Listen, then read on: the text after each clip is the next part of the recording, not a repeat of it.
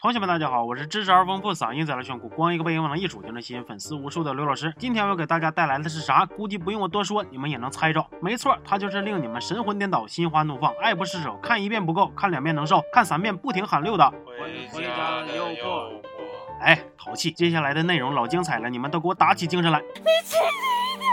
上回书说到，品如用高珊珊的身份华丽变身，复仇大戏终于拉开了帷幕。洪世贤受邀参加一个金婚 party，艾丽本来也想去，开什么玩笑？人家开的是金婚 party，咱俩二婚，来了合适吗？没毛病。party 上品如也在，风姿绰约，风情万种。洋娃娃和小熊跳。不好意思，放错了，重来。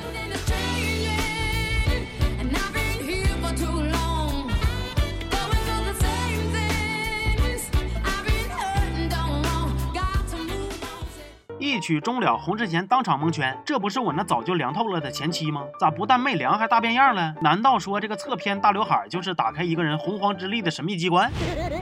他拉着品如一顿叫唤，可是我们品如毫不怯场，气定神闲，就跟包饺子似的，给洪大渣男一顿揣过，又是帮他解围，又是给他换脏了的衬衫，一来二去，洪世贤就相信了品如这个高家女儿的身份，彩虹屁也是张嘴就吹呀、你跟他呀，虽然长得像，但是实际上还是不一样。他胆小懦弱，不像你，你应该算是女中豪杰。我就喜欢你这种有个性的呸，恶心！接着品如就各种算计，故意找准时机跟洪世贤接近。高文艳其实早就爱上了林品如，虽然看着他俩这样不爽，但是又拿品如没招，自己捞上来的老妹儿哭着也得把醋喝完呢。另一头，艾丽的日子就开始越过越难，假怀孕的事儿被家里发现了，所以家庭地位呀、唰，说没就没呀。接着，她的美容中心经营不善，也快要破产了，肯定的呀。就你天天这事儿那事儿的，你不破产谁破产呢？艾丽就跟婆婆说，哎，投资我的店是贼拉有排面，你今天花点钱，明天就套现，前期几百万，咱们后期按亿赚，啊，不怕有风险，嘿，就怕你不干。人生在世几十年，不过屈指算，咱们女人要想当家做主，就得把钱赚。我今天跟你说这些，那都掏心窝。这发家致富好路子，一般人我不说。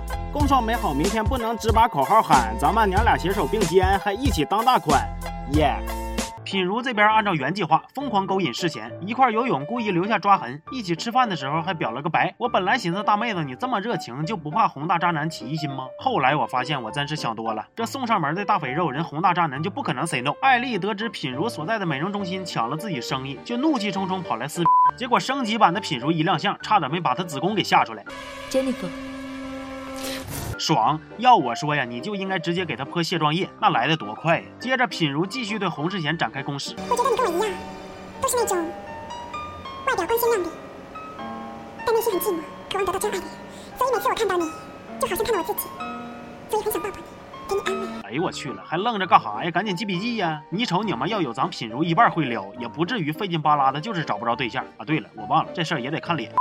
就在这种你来我往之间，品如像之前的艾丽一样，留下各种线索，让艾丽疯狂起疑。她跑来跟品如撕，结果又遭到品如、高红母女二人轮流吊打。品如跟洪世贤出来开房，先联系艾丽，再支开洪世贤，最后溜之大吉，全套下来一气呵成啊！洪世贤再回到酒店，看着艾丽坐床上了，都蒙圈了不知道这是什么？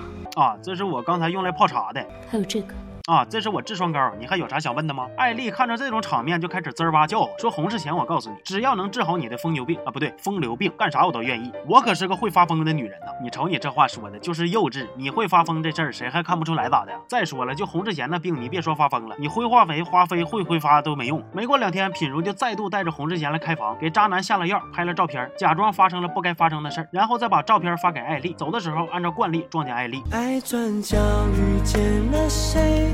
是否有爱情的美？哎，别说，换个配乐呢，看着就舒服多了。嘿嘿。接着，公公见到了品如，婆婆也见到了品如，一家子轮流见鬼，是爽的一批呀。艾丽为了跟品如竞争，就盗用国外保养品的配方，假装是自己的原创，还要跟大公司签约。有句话当讲不当讲，真让我恶心。好在品如及时发现艾丽造假，提醒艾丽的合作方签合同之前一定要有保证人。洪世贤就顺理成章的被艾丽忽悠过去当这个冤大头。我说我不签，你别让我接。最后东窗事发，艾丽破产，洪世贤要跟她离婚。情急之下，他又来找林品如他哥，而林义德这大脑袋呀，还真是白舔不厌呐，居然答应帮艾丽绑架品如。哎，我去了，我真求求你了，不要再舔了，行不行啊？你那舌头不锈钢的呀，超耐磨。高文艳对品如的感情是越来越深，但是品如暂时对儿女情长是毫无兴趣，一心只想着报仇。于是文艳只能选择离开，调整自己。走之前逛了逛品如的房间，发现里边有好多画像，惊讶的发现，哎呀，这画像里的人儿，这他妈不是沈腾吗？怪不得你不跟我处呢，原来你喜欢搞喜剧的呀。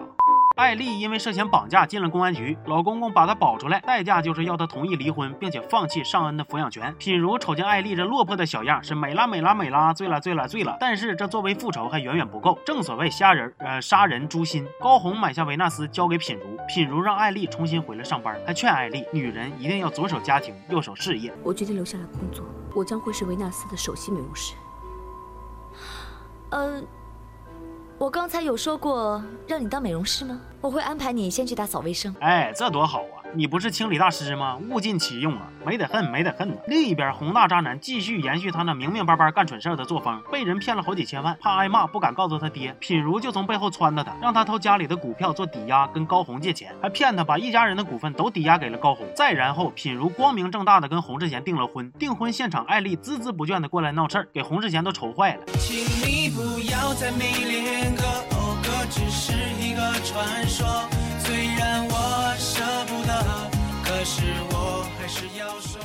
新婚当晚，洪世贤发起了交配请求，结果洪家全家同步收到了一个视频，是品如后期补拍的落水视频。这个视频给洪世贤当时就吓软吓完了，于是就把当时的事情真相跟家里坦了白。洪世贤以为这事儿是艾丽做的，就来找他对峙，碰巧赶上来锻炼舌头的品如他哥，俩人就又又又打起来了。行了，你们不要再打了，要打去练武室打了。切磋之中，艾丽把视频偷存进手机当把柄，所以我告诉你，希望你在三天之内放了尚恩，并且凑齐一个亿。又在无意中被林家看到了手机，这回好了，林家认定品如是洪世贤害死的，来了就是一顿闹。这群猪队友啊，愁死个人，没招啊！林品如顾全大局，只能先站出来跟自己的家人撕。林家人报了警，他们对洪世贤各种围追堵截，结果品如他哥就被艾丽敲晕了，塞衣柜里了。该你就是没脸。完了，艾丽就想带着世贤和尚恩出国躲躲，他都混这损色了，居然还能拿到老婆婆的赞助，我也是没想到啊。可是品如找到世贤，告诉他已经被警察盯上了，不能出国，不如先躲在娘家的地下室里。品如还拿走了世贤的手机，名义上是帮他躲，实际上就是软禁。哎呀，玩的挺野呀，还有密室 play 呢。就这样，暴躁渣女艾丽成为了无家可归的落魄怨妇，风流渣男洪世贤变成了人人喊打的狼狈逃犯。品如将其二人轻松玩弄于股掌之中，复仇大戏即将推向真正的高潮。当真相大白的时刻来临，洪家人是否能遭到应有的报应？品如多年来所受到的委屈，最终能否沉冤得雪？上一代的恩怨纠葛，下一代的阴差阳错，两代人的纠缠，三个家族的切磋，一切一切的精彩，尽在刘老师逆天吐槽回家的诱惑四之复杂狗血到我也不知道该咋形容的超级无敌大乱斗。咱们下期见哦。